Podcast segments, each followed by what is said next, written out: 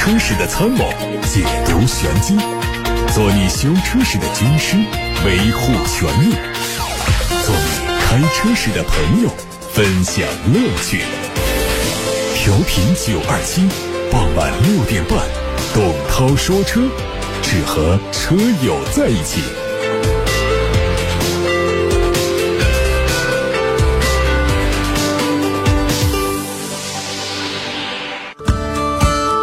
各位晚上好，欢迎听董涛说车直播，我是董涛。在收听的同时，大家可以把选车用车的问题发到直播间，八六八六六六六六正在开通热线，还有董涛说车的微信公众号也可以留言。我们先看今天的汽车新闻。长城汽车官方传出消息，旗下的高端电动汽车品牌沙龙将在广州车展期间发布，第一款产品也会在当天正式亮相。从曝光的效果图看，它的定位是纯电动轿车，采用了溜背造型，车身的长度有五米二。值得一提的是，这个品牌未来会采用全新的运作方式，主打氢能和纯电动路线。产品的价格在三十到五十万元之间。这个车会配备四颗激光雷达，可以实现全视角覆盖，百公里加速四点四秒，续航里程达到七百公里。另外还会采用新的电池安全技术，可以实现在电池正常生命周期之内永远不起火、不爆炸。网上传出一组奔驰全新一代 GLC 的渲染图，计划明年初正式发布，五月份率先在海外市场开售。从渲染图上可以看到，车头选用了经典的直瀑式的进气格栅，上方粗壮的金属饰条贯穿格栅两侧，整体和 GLE 高度相似。两侧的 LED 头灯组和奔驰的 C 级相似，车尾还是双边单出的排气，LED 尾灯组造型更加狭长。内饰选用了和 C 级相同的元素，配全新的三辐式多多功能方向盘，动力还是 2.0T 的高低功率发动机，匹配九速的手自一体变速箱，全系适配了48伏的轻混。海外媒体还捕捉到了宝马 i5 的路试照片，这是这款车的第一次路试。外媒说，新车最快在明年下半年发布，在2023年的一季度末上市。前脸是横向的封闭格栅，大灯也是单体的设计，并非全新七系叉七那样的分体风格。动力会有 eDrive 40、xDrive 40和 i5 M50 三个版本。除了四零版本采用了单电机后驱之外呢，其他都是双电机的全驱系统。别克宣布会在广州车展上发布两款全新的车型，包括一款基于通用的全新奥特能平台的纯电动自动驾驶概念车和 GL8 的 iVR 的改款，后者最快在年底之前上市，预计价格和现款持平。从预告图来看，新款的 GL8 iVR 车型会对内饰再做升级，第二排配上了两个支持多项调节和按摩的独立航空座椅。中央扶手采用了浮动式岛台的设计，精致的纯木纹理和波浪起伏的造型凸显出豪华感。根据规划，一汽大众会推一款代号为 VW 四六幺三的全新 SUV，将在明年年底量产下线。从产品的代号来看，它应该是揽境的衍生车型，定位是中大型的 SUV，车长可能在四米九左右，主打大五座的布局，可以看作是大号的探岳。参考揽境的售价，估计这款车的起售价在二十八万元左右。从路试照片看，车头造型和探岳很像，预计会用上新的大灯组，侧面是小幅的溜背。明显比相对紧凑的探岳更加舒展。动力预计是 2.0T 发动机，采用了七速的湿式双离合变速箱。另外呢，参考途昂 X 来看呢，不排除也会用 2.5T V6 的动力。荣威的新款 RX 五 Max 疑似售价在网上流传，五款产品的售价区间。十二万九千八到十六万五千八，会在十二月上旬完成上市。它的外观主要针对前脸做了一些调整，中网尺寸更大，下方格栅两侧延伸，视觉上很像长安的 CS 八五酷配。内饰的变化很大，全系标配了双十二点三英寸的大连屏，方向盘的造型变得非常纤细，并且采用了很少的实体按键。动力上是一点五 T 和二点零 T。起亚会在广州车展期间带来全新的纯电动 SUV，两款产品，一个是 EV 六，还有一个是 EV 六 GT，它们都基于 eGMP 平台，造型设计有非常强烈的跨界风格，车长超过了四米六，轴距达到了两米九，都超过了大众的 ID.4X。另外，GT 版本还升级了外观套件、科技配置和动力性能，零百加速只需要三点五秒钟。内饰方面有多功能方向盘、抬头显示、曲面大屏，还有支持起亚实时服务和在线的 OTA 升级。它的长续航两驱版版本的续航里程会达到六百公里。上汽名爵的全新紧凑型 SUV 名爵 One 开启预售，这次预售的产品呢，三款配置的价格区间是十一万一千一到十三万八千九。外观方面呢，他们主打了数字运动。啊，而且在整体设计上是非常的突出时尚科技感。内饰的整体设计比较简洁，但是科技感也是非常的充足。有三十寸的环抱式的三连屏设计。奇瑞小蚂蚁甜粉款上市，五款车型的价格是六万六千九到八万一千九，外观和在售车型一致，细节上有一些调整。颜色上提供了白色、灰色、黄色、红色、青色、绿色。还有粉色等八种颜色，并且支持个性化定制。内饰也有七种颜色搭配，内饰布局和现款一致，增加了梦魅蓝配色和仿金属拉丝纹理的饰板，质感方面有提升。在续航方面，全系用三元锂电池，提供了三百零一公里和四百零八公里两种续航版本。东风风行的全新 MPV 申报信息，这车是东风风行启用全新 logo 之后的第一款 MPV，大尺寸的格栅搭配纺锤形的中网设计，还有全新的灯组，整体视觉效果更加的新鲜，辨识度十足。从尾标来看，它可能命名叫 M 四，尺寸上将近四米九的车长，轴距两米九，内饰还没有曝光，大概率会用和东风风行 T 五 EVO 相似的设计，动力是一点五 T 发动机，起售价可能在十二万元左右。好，各位刚才听到的是汽车资讯。来看来自八六八六六六六六热线电话平台上的玉先生，他说在今年三月初啊买了一辆新宝骏 R C 五，今年三月初买的，就开了将近三万公里啊，这跑的数字是够大的。他说两个星期之前我发现变速箱有问题，于是我跟 4S 店沟通想换个变速箱，但是 4S 店不同意。当时 4S 店把变速箱拆下来之后呢，呃，发现。就是轴承坏了，就换了一个轴承。但是换了轴承之后呢，感觉没以前的驾驶感受好。请问我要求四 S 店换个变速箱是否合理？这个不合理啊！你这不符合换变速箱的条件，你这就是一个故障维修。故障维修呢，没有说是要换总成的，它能够解除你的故障问题。那么他做的不管是拆解维修还是这个总成的。更换其实都是解决方案之一。这 4S 店其实在这方面是有它的自主权的。那，我们要求换变速箱的话呢，它必须得是同一故障修不好啊等等这样一些问题才可以。而且呢，从你这公里数来看呢，就第一句话我就吃一惊啊。我们正常的家庭用车呢，一年就跑个两万公里左右，呃，一万多公里的算少的，两万多公里的就算多一点的了。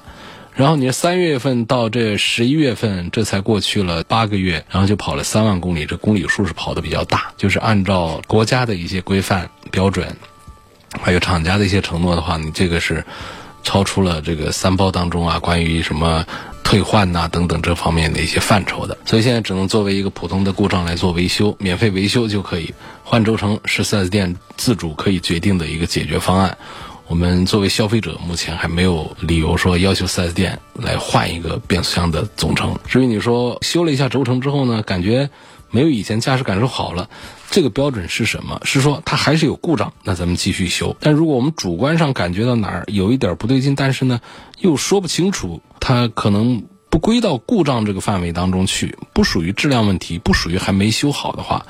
那恐怕就是它就像人动手术一样的。你做了这样的维修之后呢，他可能莫名其妙说不上来的哪哪觉得好像有一点点不对，这种可能也还是有啊。下面有个提问问哈弗大狗这个车值不值得买，应该买它哪个配置？呃，大狗这个车我觉得还是值得推荐的。那首先长城家的这个产品呢，现在是做的是风生水起。呃，这样走入一个比较旺的一个循环当中啊，它的车就会越做越好。你首先从设计上看，打动了很多的人，因为这个车呢，虽然说它是比较硬派的一种设计，但是呢，它设计感挺好。作为城市用车呢，也非常的恰如其分。另外呢，这个车呢，它还有很多的亮点的一些技术啊等等。而且我们通常来说，这种硬派的越野的 SUV 的话呢，它可能会开的时候感觉会比较笨重。但实际上，这个车并没有这样的问题，开起来还是非常的轻松。然后配置高啊，安全性强啊，车身轻啊等很多的优势。因为它是诞生于哈弗的一个全新的平台——柠檬平台。这个平台上的产品跟过去大家印象中的长城车是有很大的区别的，它的进化是非常的大的。然后这个车呢，我觉得推荐买的话呢，可以看它的 2.0T，因为相对 1.5T 不仅仅是一个动力更强的问题，它还配两把差速锁、智能四驱，还有全地形的驾驶模式等等。所以我觉得现在这个哈弗旗下的也好，长城旗下其他几个产品也好，他们用“动物”这个名字来起名，本身就是很有创意，而且不仅仅是停留在一个创意的营销方面。他们在产品的设计、产品的制造这各个方面，我觉得进步都非常的大啊。所以我觉得，如果说既要买个车照顾家庭用车的需求，然后又想展现出咱们自己呃一种跟别人稍微有点不同的生活态度，其实哈弗大狗是很能够陪着你说走就走的一个玩具，朝野十足，而且忠诚可靠。关键是它的价格跟我们的一个普通的城市 SUV 并没有两样，所以这款产品我还是比较推荐的。下面有朋友问：平时上班代步有没有必要买一个雅阁的混动，对比一下凯美瑞的混动，谁的性价比高？这是很容易发生的一场 PK，这两个车的拼油耗啊、拼耐力啊等等，也是在很多媒体上都有测评，所以呢。这两个产品放在一起做对比啊，确实还是火药味儿很足的。换代之后，这个凯美瑞的混动竞争力也是非常突出啊，因为它作为一款混动产品的话呢，它特别能够带上丰田混动的标签。然后呢，雅阁的混动呢，不管是车型的阵容还是价格的设计，都是瞄准了凯美瑞混动这个对手，所以呢，混动的凯美瑞呢也是被。打击的比较厉害。那么如果说我们拿两个顶配的车型来做对比，你会发现凯美瑞的混动呢，在价格上好像稍高一点，所以第一印象就给人有点吃亏。实际上两个车呢，我们觉得买谁不买谁的话呢，就差异并不是太大。它们主要在混动的原理方面呢。有一些不同，比如说雅阁的混动的话呢，它兼顾了一些动力性能、性能方面一些表现，再兼顾一些节油。说混动主要的目标是为了节油，但是本田的这个混动的原理呢，它在形式上兼顾了一些动力性能，但是在丰田的混动当中呢，它是比较极致的来追求节油的，所以它放弃了在呃双重动力上的这种性能化的一些考量。所以我觉得两个产品的话，如果说大家。喜欢开车更好玩一点的话呢，我赞成买个雅阁的混动要多一点。如果我们比较佛系，只是要它比较节油的话，那丰田的混动目前来说，因为它诞生的时间也早，它适配的车型也多，它的成熟度也比较高。那么凯美瑞的混动也是很值得买的一个车型。下面还有问题，李先生问：本田 CR-V 的油电混动和插电混动，啊，用于上下班或者是自驾游，问应该是选择谁会？比较好，呃，CRV 的整个产品的体系呢，这不用多说，因为它基本上就代表一个啊不会买错的一个概念，就是它是一个销量标杆。那么它在目前的产品当中的话呢，推出这个纯油版本。呃，油电混动版本、插电混动版本这一套体系比较齐全了。实际上呢，我觉得从我们的大多数的用户来讲的话呢，我推荐这个油电混动就可以了。插电混动其实我们用到的这种情形并不是太多。我们平时上个班、下个班的话呢，就是油电混动可以给我们带来一些节油，啊就可以了。那么插电混动呢，在 CRV 的这个身上的话呢，我感觉首先它从销量上也能够体现出来，它。不可能成为 CRV 的一个主流，CRV 的主流还是它的纯油的部分。那油电混动做了一个补充就可以。插电混动对于 CRV 来说，我觉得稍微有点过度过猛，就没必要上这些。可能是因为我们很多产品，其他的竞品上也都有了普通的混动和插电的混动，所以推出这么一款。从实际的这个驾驶感受上来讲的话呢，插电混动它会带来更大的车重啊等等，在驾驶感受上讲呢，倒是比较平顺。但是相对于油电混动和纯油来说，的话呢，实际上在驾驶体验上它是有所降级的。而插电混动给我们带来的更长的续航里程啊，这各方面，如果只是一个上下班代步的话呢，实际上这个用途和意义呢也并不是特别的大。所以呢，对这位李先生的这个建议的话呢，在油电混动和插电混动当中呢，我还是推荐油电混动要稍微多一点。下面有个网友问到亚洲龙现在还有没有机油乳化的问题啊？它跟特斯拉的 Model 3应该怎么选？家里有一辆燃油车。老婆建议呢，买个特斯拉的 Model 3。亚洲龙的机油乳化的这个问题呢，在去年呢其实是有所改善的。虽然说从技术的角度来看呢，这个问题还是日系多多少少的都有存在，但是它也不至于说对我们发动机造成多大的损害，所以也不用太担心。其实你不放心，就是在冬天零度以下低速行驶，热火车等这个水温再高了再跑啊，这个其实问题并不太大。太太建议买这个特斯拉的 Model 3呢，也有。自己的道理，因为如果家里有安装充电桩的条件，一个油车，一个电车。完全能够满足日常的家用需求。特斯拉的技术已经非常成熟，尤其是它驾驶辅助，在城市通行堵车的情况下，那是非常的省心啊。如果是这家里的第二辆车买来以你为主开的话呢，你可以再考虑一下。那如果说是你老婆开的话，我建议听她的，就买个特斯拉的 Model 3。下一个问题问这个荣威的 Ei 五啊，他们说一个月要慢充一次电，对电池好。那我身边的几个上汽里面的人都说他不用慢充啊，他们说没用，现在争议很大。对此你怎么看锂电池这个事儿？等等，后面还有一些留言，就是整个一段话里面一个标点符号都没有啊！不要这样，大家就是发这个信息的时候，你不用句号，不用感叹号，不用问号，这都可以。你起码你用个逗号，你把这个断句分一下，呃，这样会方便一下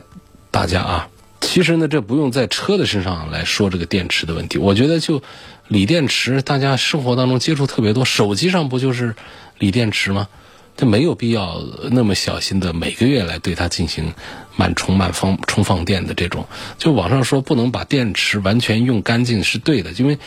那是就是说对电池本身电量它不能完全用干净，因为。但实际上，我们的电池都有保护电路，就电池用到几乎没电的时候，它会自动保护起来关机。其实你不用太担心，就是自动关机了，它也不是完全用尽了，不用担心把电池搞坏了。而且锂电池的生产呢，基本上都有一些工艺啊，不仅仅是硬件方面，在软件方面也有很多的保护，不用刻意的对它进行充放电。但是呢。同时也要认识到呢，这个电池在人类科技的发展当中呢，目前还是处在一个并不足以特别完善的一个阶段，所以平时注意对电池进行一些保护使用啊，比方说我们一年对这个电池进行一些充放电方面的处理，都还是有必要做的。有位网友问我朋友买的欧拉好猫才提了个车，最近就爆出来有车主集中维权的事件，主要是前期厂家宣传的是八新的。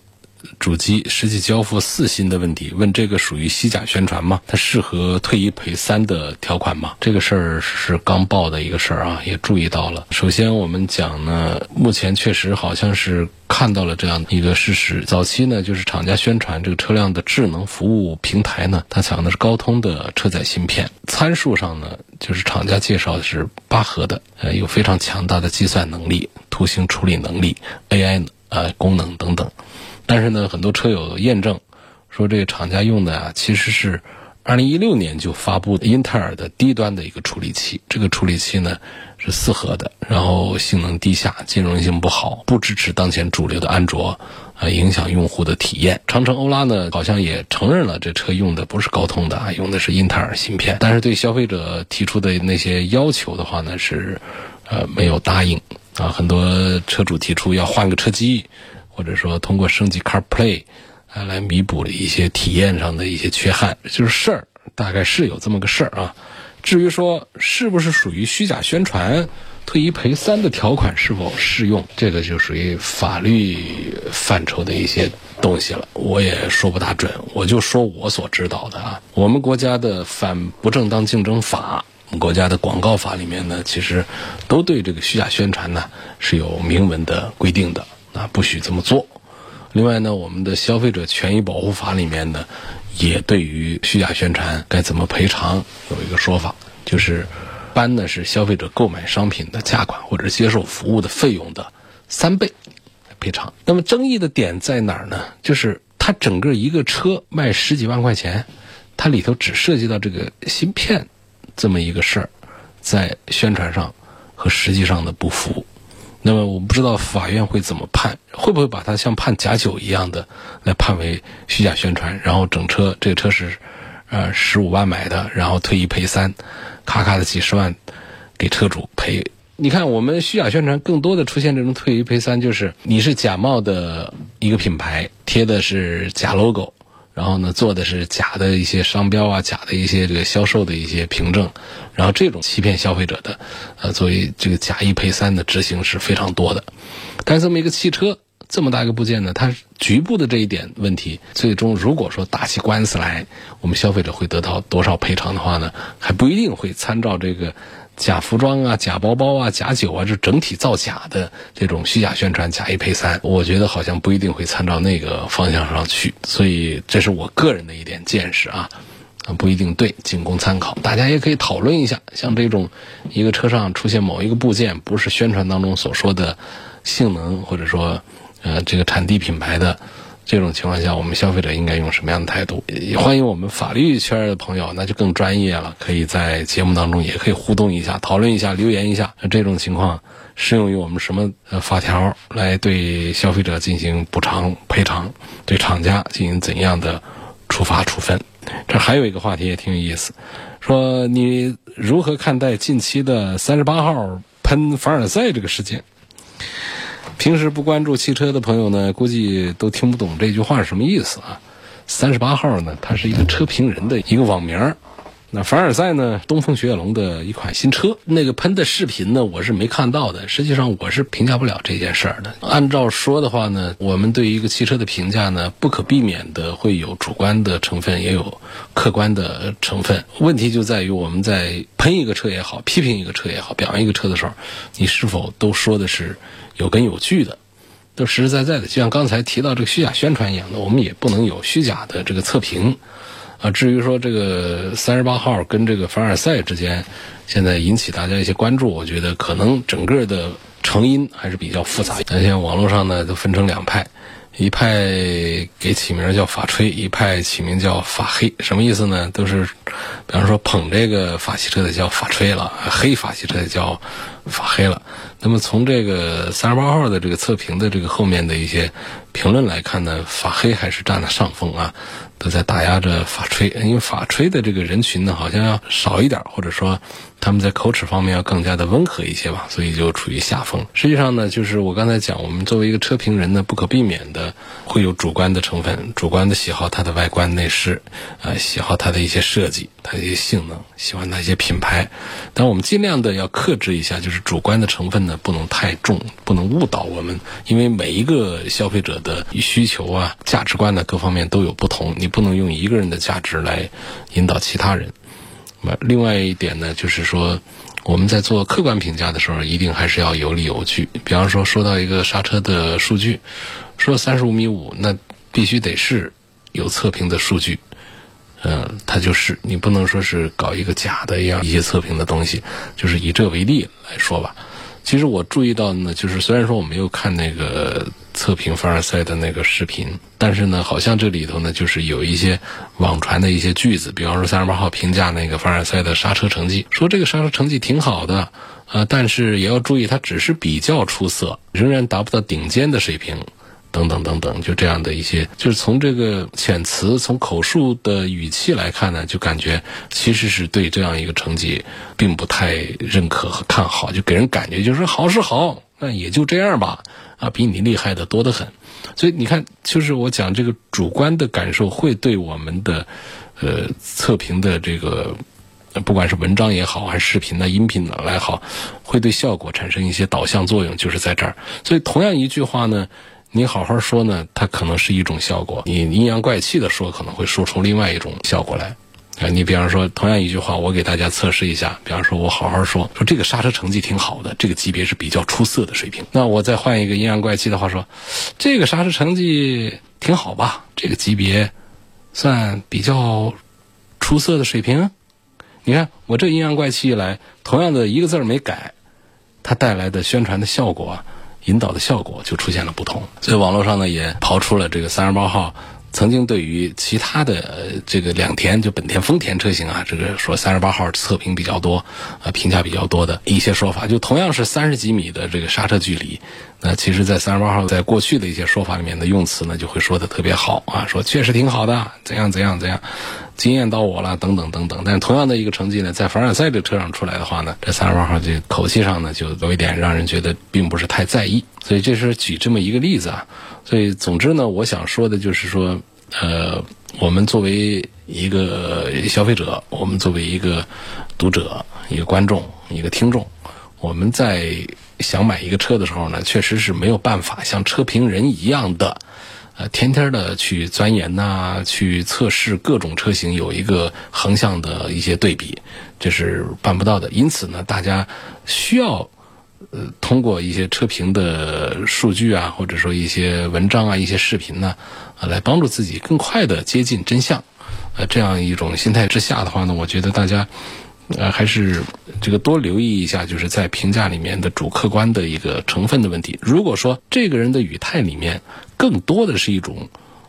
缺乏根据的一些主观的一些感受评论的话呢？我建议大家就是要慎重的听取。但如果说他话出有音，都是有出处的一些东西讲的，就从语态上讲，你能看出他的一些中肯出来的话，这样的一些评价呢，你可以